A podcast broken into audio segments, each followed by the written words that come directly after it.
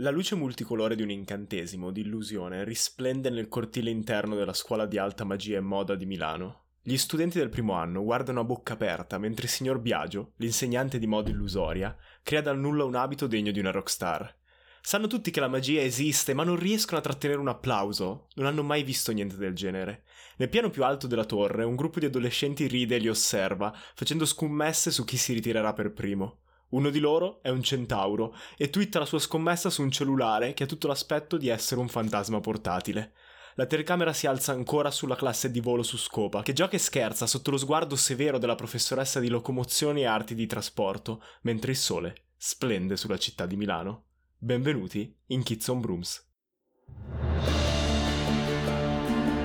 Mentre salite i gradini della torre che scricchiola e geme sotto il peso dell'oro accumulato in secoli, sapete già che dovrete affrontare un drago. Ma questa volta sono due. E hanno un microfono.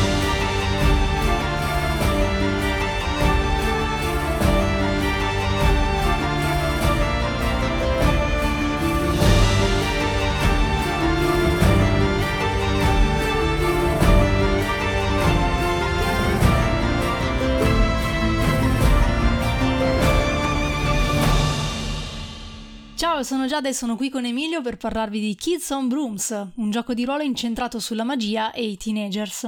Abbiamo scoperto il gioco durante il Lucca Comics and Games 2020, detto anche Lucca Changes, in cui nella rassegna stampa di Need Games è stata annunciata la serie di giochi basati sul sistema di Kids on Bikes. Questo è un sistema di giochi interessante perché la sua filosofia è quello di fornire un'intelaiatura più leggera che permette un gioco più incentrato sul roleplay e la narrazione. È un gioco pensato apposta, un sistema pensato apposta per avvicinarsi a quei generi incentrati sui teenagers come Stranger Things, Harry Potter e altre storie del genere. Kids on Bikes è il gioco più simile a Stranger Things, mentre Kids on Brooms, che è quello che abbiamo provato io e Giada, è più simile a Harry Potter, mentre invece c'è anche un terzo gioco che si chiama Teen in Space, che è per chi ama la fantascienza e lo spazio. Esatto, esatto, quindi c'è questa collana con questi tre giochi con lo stesso sistema ma molto diversi tra loro a livello di ambientazione. Mm-hmm, sì. Noi abbiamo avuto occasione di giocare a Kids on Brooms perché Emilio, da Dungeon Master super impegnato, podcaster, filosofo, insegnante e così via, nonostante a un certo punto i massaggi andato... dello studio La Fenice, nonostante i massaggi, a un certo punto è andato in burnout e quindi, eh, siccome stavamo per iniziare una delle nostre campagne, abbiamo deciso di interromperla, ma non volevamo separarci dal party di giocatori mm-hmm. aspettando la luce, ovvero che Emilio si riprendesse. e così, eh, presa da eroiche intenzioni, ho deciso di sacrificarmi io per il party e provare a fare da master, da game master mm-hmm. in questo caso, mm-hmm. e di proporre questo gioco perché comunque mi sembrava più leggero a livello di regolamento rispetto a gestire una campagna di D&D. Sì, più leggero da imparare per te e da gestire e, per e anche per, vabbè, anche per anche i per giocatori. I giocatori sì. E poi perché semplicemente lo ammetto, da quando l'avevo sentito appunto nella rassegna stampa di Need, di Need Games, non vedevo l'ora di provarlo. Abbiamo parlato di quella rassegna stampa, infatti, e ci siamo segnati esatto. tutti i giochi pian piano, li stiamo provando. Esattamente, in qualche episodio fa diciamo che era uscita la cosa e um, mi ero subito innamorata proprio dell'idea di dar luogo a delle avventure con come protagonisti degli adolescenti ed ero curiosa di capire meglio quanto funzionasse il sistema di gioco che comunque mi incuriosiva. Mm-hmm. Ok. E queste cose abbiamo segnato chi le dice? No, le abbiamo messe a punti quindi immagino che debba dirle io in qualche modo. O le diciamo okay. entrambi ma... Entrambi, entrambi, vai.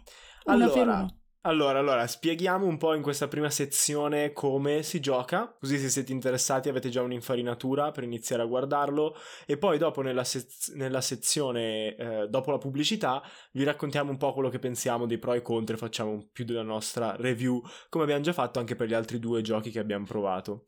Allora, Kids on mm-hmm. Bikes è un sistema di gioco che usa gli stessi dati di Dungeons and Dragons, quindi ha un set di dadi poliedrici eh, dalle 4 alle 20 facce, ma invece che avere un, eh, una divisione dei dadi in base all'azione che devi fare, ha una divisione dei dadi in base alla caratteristica. Quindi per esempio mm-hmm. un personaggio molto intelligente avrà il dado 20 in intelligenza e quando fa prove basate sull'intelligenza usa il dado 20 con quindi eh, una molto più alta probabilità di successo invece che prove con un dado 4. Ecco, ne approfitto per correggerti e dire il punto successivo, ovvero che intelligenza in questo caso sarebbe mente. Nel... Ah già, è vero. Esatto, nel senso che ovviamente le caratteristiche sono diverse da quelle della scheda di DD, le caratteristiche sono lotta, fuga, mente, corpo, simpatia e grinta e non ci sono delle, uh, diciamo, sotto, dei sottoinsiemi di abilità legate a queste caratteristiche, ma è un po' tutto lasciato all'interpretazione del giocatore e del game master. Mm-hmm. E, ehm, che poi si ricorda sempre quelli di Dungeons and Dragons perché purtroppo i bias certo. sono duri. no, scherzo. no, beh, certo, cioè alla fine, come dicevi tu, cioè ovviamente ti è venuto spontaneo dire intelligenza perché alla fine mente. Perché è quello più simile, perché tutti gli altri in realtà corpo non è proprio costituzione, così come lotta non è forza, quindi è un po' più sì, legato sì, sì, al tipo cambia. di azione che stai facendo piuttosto che al tuo talento e alla tua abilità personale, proprio perché è più incentrato mm. su quello che succede socialmente rispetto a quello che succede al proprio personaggio. Comunque, mm-hmm. per creare il personaggio eh, c'è molta più libertà creativa perché potete scegliere qualsiasi razza ehm, fatata, magica, mitologica o qualsiasi tipo di personaggio che vi piaccia. Volete fare un robot? Volete fare un centauro? Volete fare un drago? Potete fare un po' quello che volete. Quello che scegliete sempre è il grado e il tipo. Per grado si intende proprio il grado scolastico, quindi se siete al, fondamentalmente alle elementari, alle superiori, all'università, non mi ricordo più niente di come si dice nel gioco. allora, aspetta, c'era forse è inferiore, superiore, universitario. Grado dei personaggi, inferiore, superiore, universitario, boom! Ok, già degli Giusto. azzeccati. Mentre io Vabbè, insomma, quello che vi ho detto, elementari, medie, superiori. Eh, elementari. Eh, no, com'è? Vedi, è un casino perché è pensato sul sistema sì, no, è più, è, è, sarebbe, eh, sì, sarebbe elementari, medie assieme, esatto. superiori, università. E noi abbiamo scelto il grado delle superiori da provare, che sì. era la via di mezzo, insomma. Sì. Nonostante io volessi fare gli universitari, maledizione.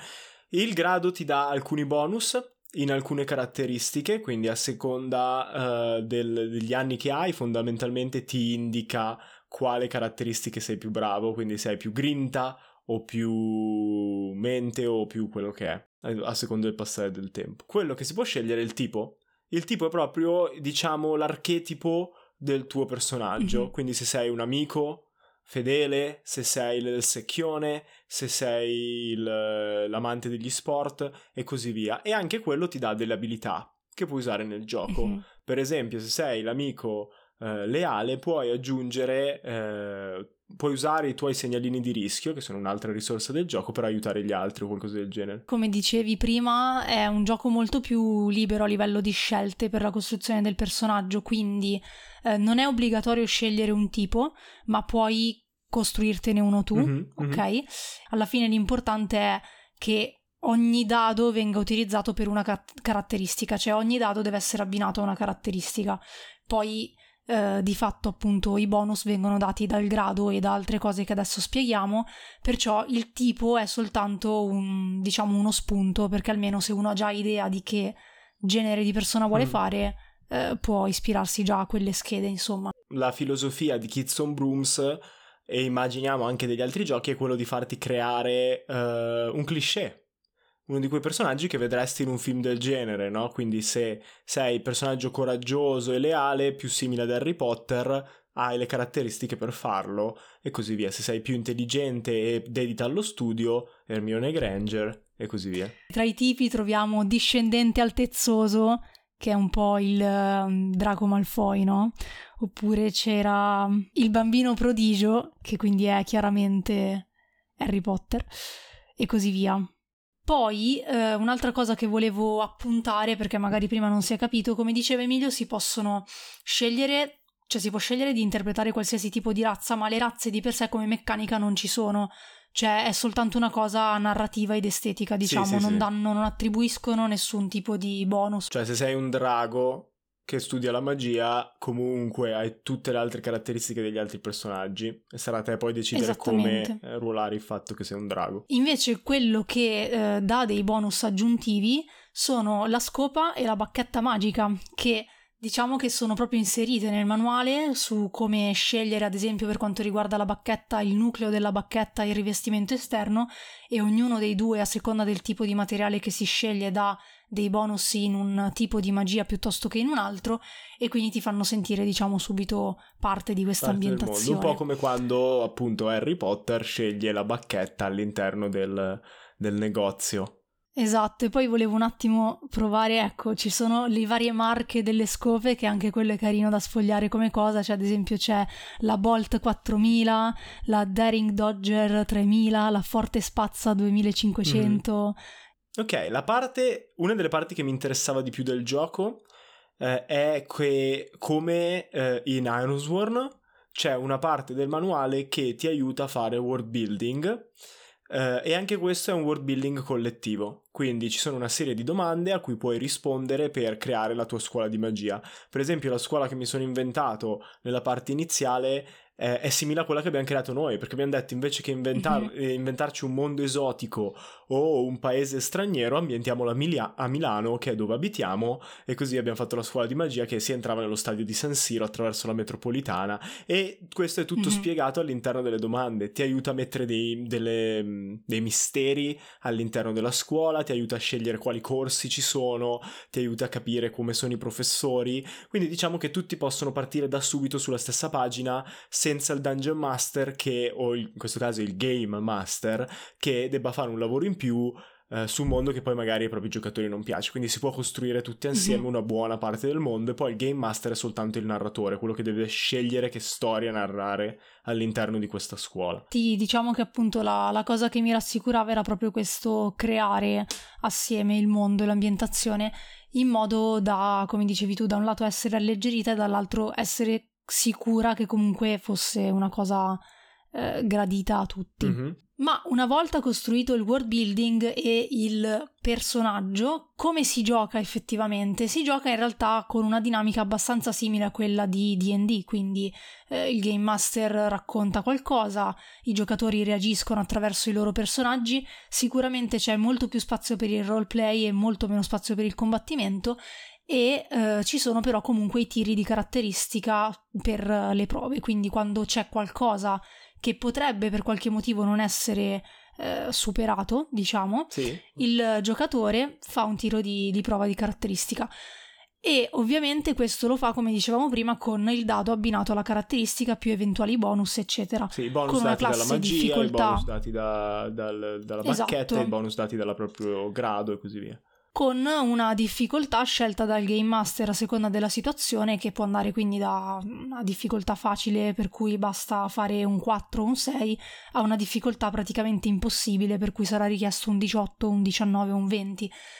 La cosa interessante è che però il livello di difficoltà è eh, scalabile quindi se si fallisce di, può, di, poco si può avere successo comunque con qualche effetto ne- negativo, mentre se si è successo di molto eh, si possono aggiungere dettagli e vantaggi alla propria giocata, alla propria prova di caratteristica, che è una cosa molto mm-hmm. interessante che stiamo provando a fare anche in Dungeons and Dragons con eh, mhm. l'altro show che facciamo, Storie di Vapore, ma non viene così bene. Cioè, non, il mm. sistema di Dungeons and Dragons non è proprio pensato per avere questo gioco tra master e giocatori. Mentre in Kids on Brooms mm-hmm. funziona molto bene. Io, per esempio, a un certo punto, dopo aver fallito un incantesimo, mi sono trasformato in una bellissima capretta perché mi divertiva per il mio personaggio che era tutto attento alla moda e come si vestiva, essere messo in difficoltà proprio nel giorno del ballo della scuola ed essere trasformato lentamente mm. in una capra, no? E quindi mi sono creato un problema da solo al mio personaggio perché avevo fallito di tanto un tiro importante. E um, la magia, a proposito di questo, la magia eh, è qualcosa che da un lato sembra illimitato perché comunque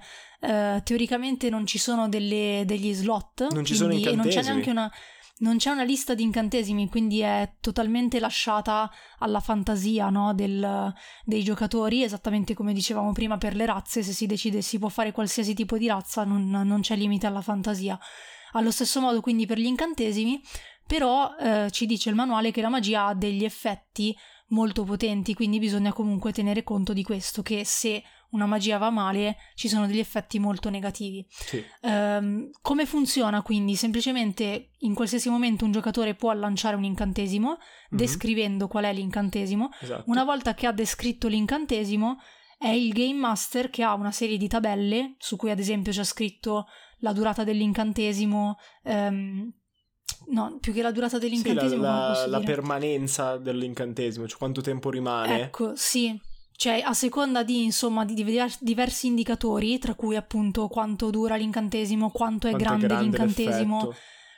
esatto, quanto è potente, eccetera, eccetera, si va da una classe di difficoltà anche qui bassa a una classe impossibile. Sì, quindi diciamo che è Quindi, una prova di punto- caratteristica molto più difficile, Sì. con conseguenze molto positive e molto negative, ma che ti permette di fare un po' tutto quello che vuoi, non devi rimanere eh, legato al realismo della situazione o a- alla situazione in sé, cioè puoi fare qualsiasi cosa. Ed è, come dicevi, esattamente una prova di caratteristica, nel senso che non c'è una caratteristica dedicata all'in- al- all'incantesimo, ma è proprio a seconda di come si decide di interpretare quell'incantesimo, allora si decide di utilizzare un tipo di caratteristica, cioè Mhm, si può utilizzare corpo, fuga, mente e così via, sì. a seconda di come io giocatore ti descrivo e interpreto l'incantesimo che sta facendo il mio personaggio. E mm, l'unica cosa che diciamo differisce rispetto a un semplice tiro di caratteristica è da un lato il dado magia, che quindi è questo dado 4 in più che si aggiunge al dado della caratteristica, e poi i vari bonus dovuti alla bacchetta. Sì, quindi diciamo che ci sono un paio di cose per farti andare meglio ed evitare che vieni trasformato in una capra o in un rospo ogni volta che Esatto. lanci un incantesimo, però comunque pericolosa, grandi effetti, ma anche Mhm. grandi punizioni. Ehm, faccio degli esempi degli incantesimi che sono stradivertenti, cioè per far Sì, capire, vai, non è vai, come Dungeons and. Dragons, no? Una volta, per esempio, dovevo raggiungere in fretta i miei amici col mio personaggio e ho trasformato il mio famiglio, perché il gioco ti fa scegliere un famiglio, anche se praticamente non ha risultati nel gioco, è soltanto una cosa di, Mhm. di roleplay.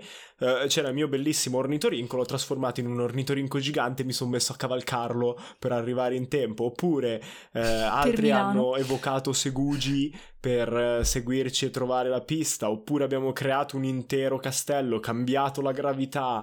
Ehm, non abbiamo mai lanciato palle di fuoco, però. Quello perché una Vero. volta che puoi fare tutto quello che vuoi, la palla di fuoco sembra un po' banale come scelta. Sì,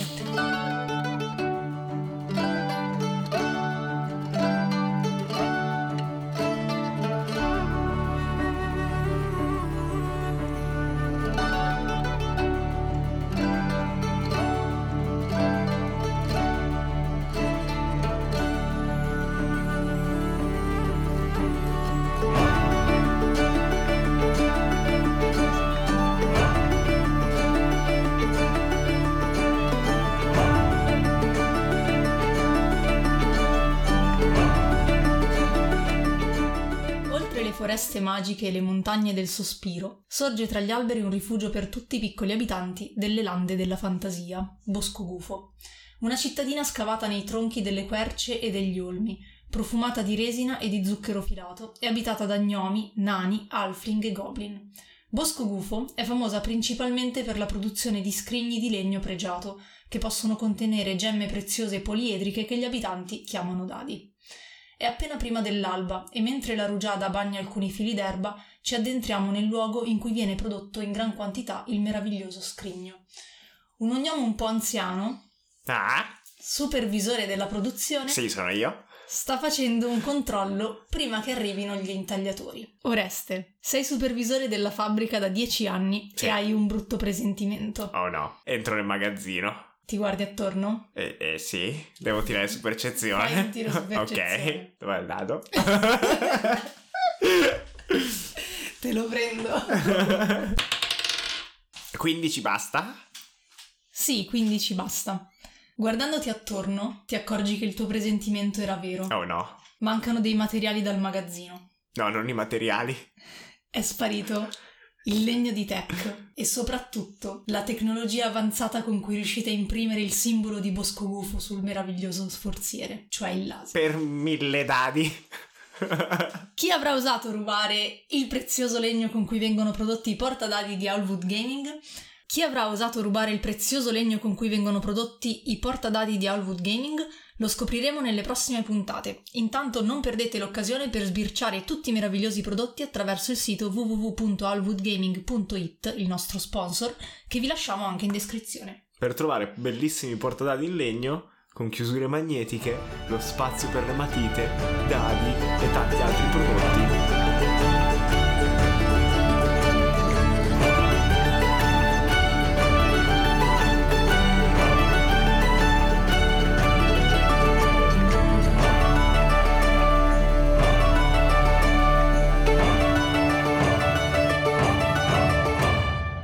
Per questo segmento dove parliamo dei pro e dei contro di Kids on Brooms, abbiamo deciso di invertirci le nostre parti solite. Per abitudine, per, non so, addestramento filosofico o indole personale, io di solito preferisco la critica, mentre Giada è sempre quella più positiva, che dice no, ma c'è anche questo, è più bello, no, io sono sempre un po' più negativo. Quindi io per una volta farò la parte dei pro di Kids on Brooms, mentre invece Giadas farà la parte dei contro. Avrete già notato che una cosa che mi è piaciuta molto è il world building collettivo. L'ho amato in Ironsworn, mi è piaciuto anche qui, anche se noi non abbiamo approfondito benissimo tutto perché avevamo un po' fretta di iniziare a giocare, ma ha tutti questi sistemi per cui ognuno degli altri eh, giocatori può rispondere a una domanda sul tuo personaggio o sull'NPC e il professore, che sono molto belli perché ti costringono a ruolare comunque cose che capitano al tuo personaggio in un modo o nell'altro. Perché inserisco queste cose nel world building? Perché domande del genere, oltre al world building vero e proprio, sono un'ottima occasione per creare parti del mondo. Perché per esempio io avevo un personaggio che era legato alla criminalità magica organizzata, a una famiglia potente nel sottobosco eh, criminale di Milano, se qualcuno avesse detto ah no, io so che la tua famiglia ha fatto questo, mi avrebbe costretto ad allargare il mondo in quella direzione, per proprio dare importanza mm.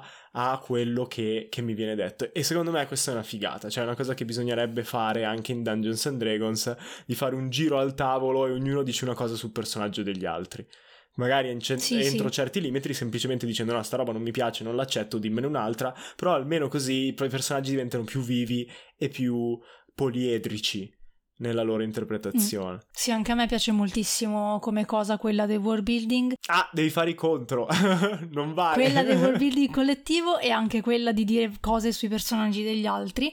Una criticità del world building collettivo potrebbe essere, ma proprio se vogliamo sforzarci in realtà, ehm, il fatto che hai bisogno comunque di un team, tra virgolette, di giocatori che hanno voglia di farlo, cioè... Sì se sono timidi, svogliati e magari non vedono l'ora di giocare e sono abituati al fatto che sia il game master a fare tutto il lavoro, magari restano zitti o tirano fuori delle cose proprio banali banali. Fortunatamente non è stato il nostro caso, nel senso che è venuto fuori qualcosa di stranissimo da quel world building collettivo, quindi poi anzi ho dovuto cercare di capire per come mettere bene insieme tutto. Ok, allora siamo nello stadio di San Siro, ci siamo arrivati in metropolitana, facciamo moda per ricattare i potenti. esatto. No, però è divertente. La preside alla barba. La preside alla barba, Anche. che non è mai venuto fuori come cosa. Sì, sì, sì, sì. L'altro punto ovviamente interessante che non possiamo mettere nei pro è che il manuale è corto, facile da capire sì. e soprattutto in italiano, che non è un'altra cosa da sottovalutare, perché per, per, esempio Ironsworn in Italia non è ancora stato tradotto. Quindi mm-hmm. un punto a favore di Kids on Brooms appunto che sta venendo pubblicato da Need Games, quindi Uh, facile appunto basandosi sul roleplay, poi è facile da capire. Se avete qualche amico amante di Harry Potter, secondo me riuscite a fargli digerire il fatto di leggere il manuale e potete così introdurlo ai giochi di ruolo e poi pian piano intrappolarlo con Dungeons and Dragons. Uh, è un sistema basato su un genere e secondo me questo è un altro pro perché uh, ti toglie parte del lavoro come game master e ti, ti rende più facile anche costruire storie il genere mm-hmm. in questione è urban fantasy, quindi puoi sfruttare tante di quelle cose che in un normale setting di DD non ci sono, per esempio i cellulari. Cioè il fatto mm. di avere un telefono e poter chiamare gli altri senza dover star sì. lì a trovare un modo per eh, è fantastico, ti toglie un sacco di problemi narrativi e non, non devi stare mm. lì a mm-hmm. dargli improvvisamente oggetti magici. Ma poi anche ad esempio nel loro caso c'erano anche i social perché c'era questo social che si chiamava Witchgram, Witchgram. che era il social eh, praticamente Instagram ma soltanto del mondo magico dove quindi c'erano quelli che magari per la popolarità facevano cose eccetera eccetera. Trucchi di magia. Avevano un eh. Abbastanza un compagno abbastanza desideroso di diventare popolare su Witchgram che quindi Una si cacciava compagna, sempre in sì. qualche guaio. Sì, no, ma anche, anche il povero Edoardo. Allora, in realtà questa cosa l'abbiamo scritta, ma a distanza di un paio di settimane da quando abbiamo scritto lo script non sono più così convinto. Abbiamo messo nei pro i segnalini avversità che si accumulano per avere successo. Secondo me questa cosa ci vedo il tuo zampino, perché eh, fai Sì. sempre tiri un po' più bassi. Però in realtà, vabbè, Io infatti continuo ad essere a favore. No, io, cioè, un pro sì, però il- il- io sono convinto che parte del divertimento dei giochi di ruolo è il fatto che ti facciano fallire anche senza paracadute eh, e Mm. puoi fallire con tranquillità, non devi stare a pensare agli effetti, cioè devi pensare agli effetti ma non, non hai effetti su di te. Mm. Sì, tu stai per Allora- dire che è più sulla frustrazione del giocatore. Sì, quello sì. Allora, più che altro perché secondo me i segnalini avversità ci stanno perché, come dicevi, sono una risorsa e quindi ti fanno da paracadute, ma di fatto ti capita che, cioè, possa succedere una volta sessione. Quindi di fatto è quella volta sessione in cui dici cavolo, però questa cosa è troppo importante e mi dà proprio fastidio che il mio personaggio fallisca su questa cosa, che secondo me a livello di narrazione ci sta perché comunque ti rende più, più sicuro appunto del tuo personaggio, cioè a volte a me capita in D&D di avere un ladro assassino, quindi addestrato per essere addestrato, perché tra l'altro era una spia, vabbè, per essere eh, super furtivo, super, super competente. veloce, super competente e poi quella sessione non mi è andato dritto un tiro, ho fatto tutti i tiri sotto al 5 quasi e quindi ovviamente cioè, faceva ridere pensare a questo assassino che però continuava a cadere, a far casino, cioè come lo giustifichi da un certo punto in poi, Sì. capito? Diventa troppo, non so, troppo incoerente con magari il background e tutto il resto.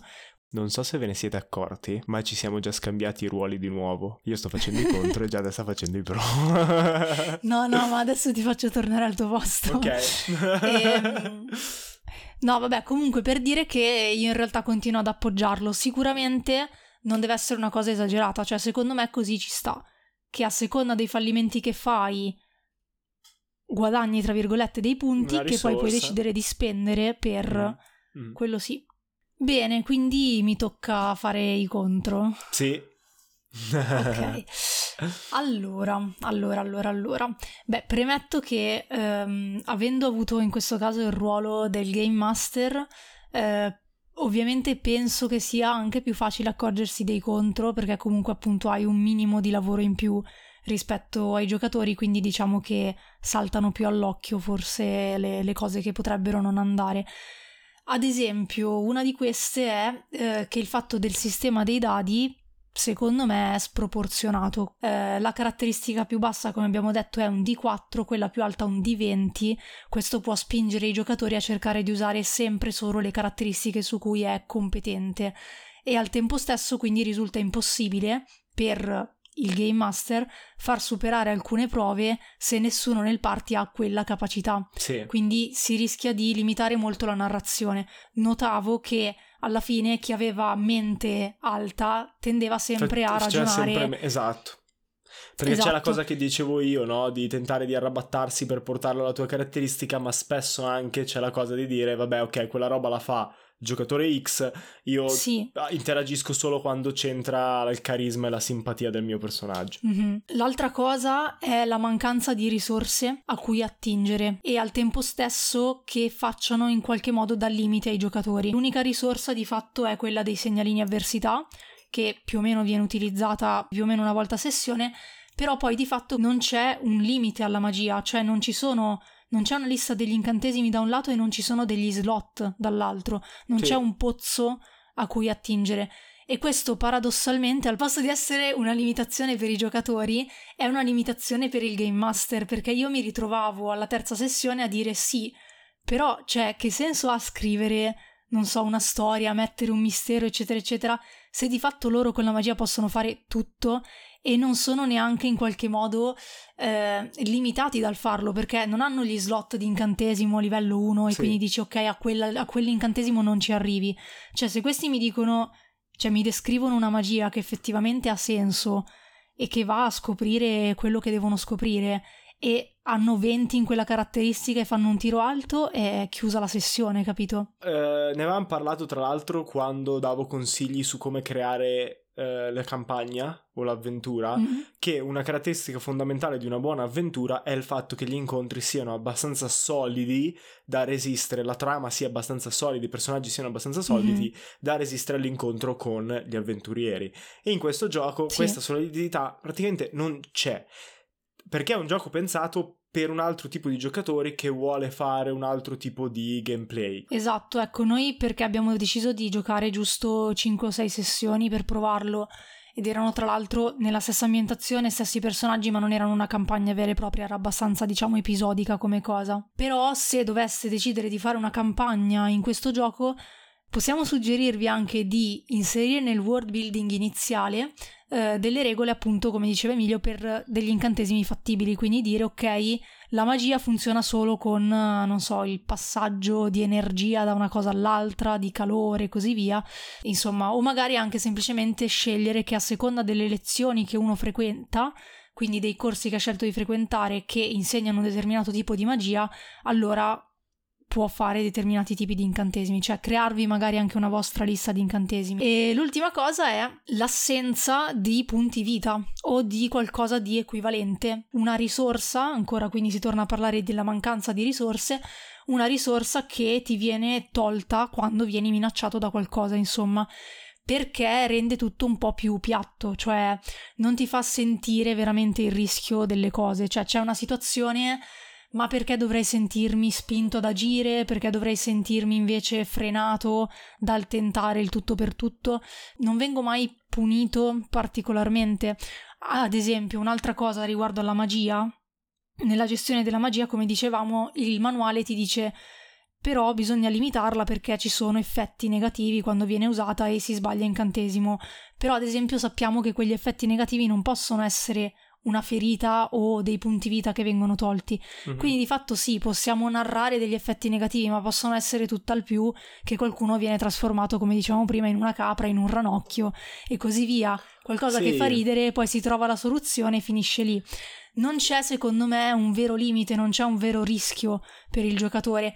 E se da un lato questo lo rende molto più adatto a giocatori che amano questo tipo di giochi dove appunto è tutto molto più sul roleplay eccetera eccetera, Sì, oppure che sono frustrati dalla perdita del personaggio e quindi non vogliono perderlo. Sì, anche. Dall'altro, giocatori che sono abituati magari a mh, giocare e sentirsi sempre sul filo del rasoio, eh, per citare Cyberpunk, in questo caso potreste rischiare, secondo me, di annoiarvi un po', perché comunque dopo le prime due sessioni che avete tutta questa potenza in mano, poi di fatto sapere che non c'è niente che possa minacciarvi veramente e che molto probabilmente non rischiate di morire né di far morire i vostri compagni, potrebbe essere un po', un po' noioso. Tra l'altro è un problema che deriva dal fatto che è così cinematografico anche questo come gioco, cioè con l'idea che Harry Potter non ha mai effettivamente rischiato la vita, cioè lo sai per il semplice fatto che è il protagonista Sì, e che se stai guardando il primo film e ci sono altri sette libri e quindi anche qui sì, cioè o veramente ci impegni tanto tempo a costruire le relazioni e tutto e quindi hai qualcosa da eh, far eh, pagare al tuo personaggio per quando fallisce o per quando fa cavolate oppure non c'è niente da perdere. Sì, o anche qui nel world building inserire regole del tipo 100 punti a Grifondoro, cioè nel senso, ok, anche qui siete divisi in, in, diciamo in casate, in squadre e c'è un tot di punti che vengono assegnati, così uno è spinto a fare o non fare determinate Questo cose. è bellissimo e eh, Grazie, sono stati grazie. dei, dei- sto trovando sono stati ah, poco ispirati nel non inserirlo perché era fantastico. Diciamo che quando abbiamo scritto questa puntata ero ancora un pochino frustrata dall'esperienza perché appunto l'ultima sessione in particolare non mi è piaciuta come è andata, è stata difficile da gestire e quindi giustamente riuscivo a vedere soltanto solo punti negativi e critici. In realtà ripensando eh, all'esperienza generale comunque devo dire che è stato carino come gioco da fare insieme. Eh, qualcuno del party si è preso particolarmente bene ed era super disperata che dovessimo concludere di abbandonare il suo personaggio, sicuramente ci ha regalato un po' di serate carine, insomma, per stare in compagnia. Interpretare, soprattutto per quanto mi riguarda, vedervi interpretare il appunto gli adolescenti in una scuola, no? con le varie relazioni sociali, quello è stato carino ed è qualcosa che comunque proverei a fare anche con persone diverse per farlo provare a qualcun altro, probabilmente adesso che abbiamo riflettuto su questi punti deboli, provando a inserire qualcosa di che vada un po' a tappare qualche buco, ecco. Per concludere, volevo deviare dal finale che abbiamo scritto no. e chiederti questa cosa. Poi mettiamo sì. a chi lo suggeriamo, lo, met- lo diciamo okay, alla fine, okay. vero finale. Okay. Però prima volevo chiederti mm-hmm. la classifica, visto che adesso ne, vabbè, Dungeons and Dragons ne abbiamo parlato un sacco. Uh, poi abbiamo fatto Dungeons and Dragons, Ironsworn, Broken Compass e Kids on Brooms. E quindi sì. vol- e Dread anche abbiamo fatto, no? Abbiamo già fatto uscire l'episodio sì, di Dread, Dread a questo punto. Quindi, com'è la tua sì. classifica? E poi dico la mia. Uh, allora, al primo posto D&D. Ok. Ma, cioè, non è, veramente, non è solo un attaccamento o un intestardirsi, è proprio che... È cioè, non ce n'è... del È... podcast. In che senso? Non ho capito. No, che i draghi e tutto, è il brand del podcast. No, non è neanche quello. Parlare... Okay. No, è proprio il fatto che mi rendo conto provando altri giochi di quanto sia solido, cioè ehm, è proprio pensato, capito? Cioè c'è dietro un lavoro incredibile secondo me di game design quando decidono di cambiare qualcosa e ci ragionano bene e secondo me sono arrivati quindi a un punto probabilmente se avessi provato versioni precedenti non sarei così eh, convinta. Entusiasta ma secondo me adesso sono arrivati a un punto e sicuramente migliorerà ancora in cui è veramente tutto molto molto curato ed è difficile trovare qualcosa che rompa davvero il gioco. Spesso mi sento dire da qualcuno, eh, ma perché D&D è rotto, ci sono delle classi che sono rotte, eccetera, eccetera. Io sto cercando di provare più classi possibili e sinceramente non, non mi rendo conto di questa cosa. Ehm, penso che alla fine sia quello che riesce a equilibrare meglio tutto quanto. Al secondo sì. posto Vai. E c'è anche questa cosa che mentre questi giochi, per qualcuno, Kids on Broomings intendo, mm-hmm. eh, per qualcuno che invece è interessato, se qualcuno è parte è interessato ad avere più le meccaniche di gioco o un aspetto più da videogame, non c'è. Non puoi certo. farlo. Mentre invece in Dungeons and Dragons c'è questo aspetto e se sei interessato al roleplay puoi fare anche roleplay a manetta. Sì. Quindi... Dungeons and Dragons penso che sia proprio il forse tra l'altro l'avevo già detto in qualche episodio, cioè è proprio l'emblema del game e play che si uniscono. Sì, sì, sì. Cosa che appunto dovrebbe essere in generale così il gioco di ruolo, perché infatti è roleplay game, però effettivamente alcuni giochi sono puntati solo pesantemente sul game, quindi sul fatto di dire ti metto un ostacolo, tu buildi il personaggio e lo superi, chi se ne frega del ruolo, e dall'altra parte altri che invece sono soltanto sul play, quindi sulla parte più attoriale. Uh, Dungeons and Dragons è arrivato a un equilibrio con la quinta edizione che raramente si trova in altri giochi. Poi vabbè, di quelli che abbiamo sperimentato, di eh, quelli che abbiamo fare... provato, sì, sì, cioè quelli che non conosciamo, tipo esatto. la, la, leggenda dei Cinque Anelli, tu mi dici che è molto ecco, simile no, sì. anche quello, sì, quindi, sì, cioè, quello, come sì. livello intendo mm. molto simile. Sì. Faccio un esempio che su questa cosa delle meccaniche è che è la meccanica del peso di Dungeons and Dragons, il peso da trasportare. Credo che ci siano veramente una manciata di parti sulla faccia della terra che ne tiene veramente conto, però la meccanica c'è. Quindi se io Mm. voglio fare una storia survival dove inizia a diventare importante quanto peso può portare la gente, c'è la meccanica, non devo crearmela Sì. da solo, non devo star lì a pensare. Vero, sì, diciamo che la differenza grande è la quantità di eh, libri che materiale. produce la Wizard per dirti io ti do tutto il materiale possibile, poi sei tu a scegliere cosa utilizzare, però il materiale c'è. Sì. Vero. Secondo posto, perché sul primo siamo Secondo d'accordo. posto, secondo posto Ironsworn. Ah, ok, anche Più secondo ci penso, ti giuro, ti giuro, mi stanno venendo i brividi perché più ci penso più mi torna voglia di giocarci, è una Mhm. cosa assurda. Ehm, perché sì, cioè Perché Boh, non so neanche come descriverlo. Di, ha, ha lo stesso livello di equilibrio di Dungeons and Dragons, però da un'altra parte ti dà un unico genere, quindi puoi proprio Sì. viverlo fino in fondo. Le meccaniche del world building sono molto più belle di quelle che ti danno nel manuale del Dungeon Master, sono molto più intelligenti. Mhm. E, cioè, e non è Dungeons and Dragons, è proprio tutto un altro gioco, puoi fare tutto un altro tipo di roleplay. E quindi ha lo stesso, pur essendo più piccolo, e il PDF è gratuito, cioè Mhm. lo puoi scaricare gratuitamente dal loro sito. Sì, Hanno sì. comunque questa passione, questa mole di meccaniche dietro e di cose che puoi fare, di mosse, di abilità che puoi comprare, libertà di creazione del personaggio che, cioè, è proprio proprio figo. Cioè, se, se- ti Mhm. piace quella roba lì puoi farla. Se ti piacciono gli alberi di abilità nei videogiochi, Iron Sworn è bellissimo. Eh, al terzo posto Dread. Ok? Siamo d'accordo anche su questo? Sì. ok.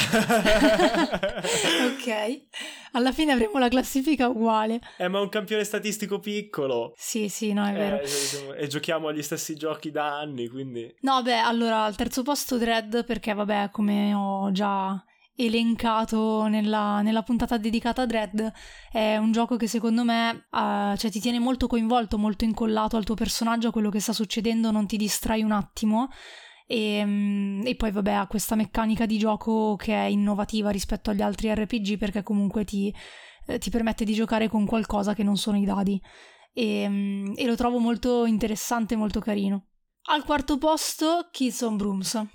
Io avrei detto Broken Compass invece. Ok. Perché proprio ok. questa storia delle meccaniche e risorse Broken Compass è un po' meglio. Mm. Eh, non so, allora, penso che più o meno in realtà siano, cioè, alla pari per livello di soddisfazione che mi hanno dato. Ehm, sono molto simili in realtà nell'essere cinematografici, come dicevamo prima, e nell'inserirti in un genere, quindi di fatto alla fine dipende un po' a quale genere ti senti più legato, cioè più. almeno per... E poi l'altra cosa è che... che ci sono tutti i dadi. Fa piacere vedere il set di dadi completo e non soltanto... E avere la scusa per comprarne uno nuovo, quindi sì, esatto, esatto. Va bene. Ok, per chi suggeriamo Kids on Brooms? Allora, lo suggeriamo per chi è un veterano dei giochi di ruolo, quindi ha già capito come funziona la regola del sì e, che tra l'altro prima o poi dobbiamo spiegare bene tutta questa cosa. Sì, beh, stiamo dando per scontato. Eh, faremo un episodio. Faremo un episodio perché Emilio ogni tanto tira fuori queste perle, ma... E, e per coloro che conoscono bene il genere urban fantasy, quindi sono interessati più che altro a giocare scene divertenti e ambientazioni in stile Harry Potter che ad avere una vera e propria meccanica di gioco. E comunque la mia conclusione, come stavo provando a dire prima, è che eh, mi piacerebbe giocarlo ancora, eh, magari con persone diverse per farlo provare a persone diverse, magari con un'ambientazione diversa e inserendo quello che dicevamo prima, ma vorrei anche eh, giocare gli altri due giochi della trilogia, diciamo, perché comunque secondo me già soltanto togliendo il problema della magia e quindi mh, rendendo più, più giocabile il gioco è già, è già meglio. Quindi sarei curiosa di provare anche gli altri due per vedere se effettivamente cambia qualcosa anche nella mia classifica. Perfetto. Io no, io sono soddisfatto con quello che abbiamo già giocato. Veleggio verso altri libri.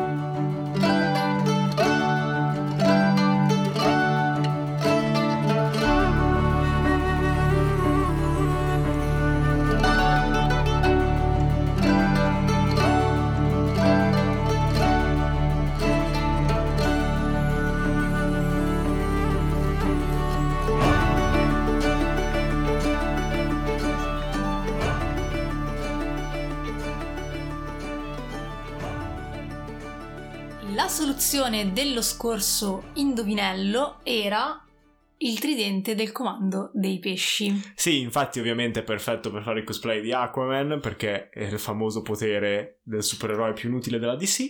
Eh, veniva usato come arma eh, Mhm. nel Colosseo, no, i i Rezziari spettacoli. erano questi Ok. gladiatori che avevano la rete e il tridente. E vabbè, ovviamente se non siete vicino al mare vi serve a poco perché chi se ne Pesci frega volanti. di avere un tridente. Pesci volanti. nel- Ok, ma passiamo all'indovinello di questa settimana e vi ricordiamo che il nostro è un concorso a premi, ci sono dei premi in palio offerti da Owlwood Gaming. Sì, sono cinque premi. Il primo è l'Elite Box, che questo porta dadi, bellissimo, con all'interno anche lo spazio per tenere una miniatura e la matita. Sì, giusto? miniatura e matita. Poi tra l'altro i loro sono prodotti pregiati, potete trovare il link al loro sito in descrizione. Il secondo premio, sempre da parte di Owlwood, è invece un set di dadi 6 in legno con le grafiche di Owlwood e poi terzo, quarto e quinto posto sono vari codici sconto, potete trovare la descrizione più eh, specifica nei primi episodi di questa seconda esatto, stagione. Però lo ricordiamo così, è la prima volta che ci ascoltate. Andiamo con i tre indizi per il nostro mostro di oggi. Sì. Vai Emilio. Il primo indizio è che il loro nome significa demoni che saltano ed è molto più facile da pronunciare la traduzione che il nome vero, oserei dire. In teoria avrebbero sei dita dalla descrizione, ma a quanto pare a partire dalla quarta edizione i disegnatori e gli illustratori di Wizard Mhm. se ne sono dimenticati, si sono dimenticati un dito. Sì, perché siamo stati lì a contare, ma sembrerebbe che ne hanno 5, mentre se risalite alla 3.5 ne avevano ancora, Ancora 6. sei. Quindi preferiscono stare da soli, a differenza di molti altri colleghi demoni, si riuniscono in branchi tra di loro e litigano soltanto con chi ha uno status più alto del loro, quindi non sono dei bulli, stranamente. Non ho capito una cosa che hai detto in questo Sì. terzo indizio. Mi dica. Hai detto preferiscono stare do- soli, si riuniscono in branchi. Ah, ok, sì, diamo qualche indizio in più allora mentre spiego questa cosa. Eh, I demoni di solito hanno delle gerarchie, Mm. no? E lavorano tra di loro in certi modi. Questi non lavorano molto con gli altri demoni. Ah, Non gli interessa molto partecipare alla guerra del sangue, quindi sono abbastanza reclusi, però comunque tra di loro si radunano Ah, in gruppo. ok. Questo intendevo con Ok. l'indizio. Come fare per partecipare al concorso a premi? Se avete in mente la risposta potete scriverci a draghi.microfono.gmail.com oppure scrivermi in direct su Instagram Giada di Ruolo. Mhm, L'ho ripreso io? Vai. Ok. In direct su Instagram, Giada di Ruolo.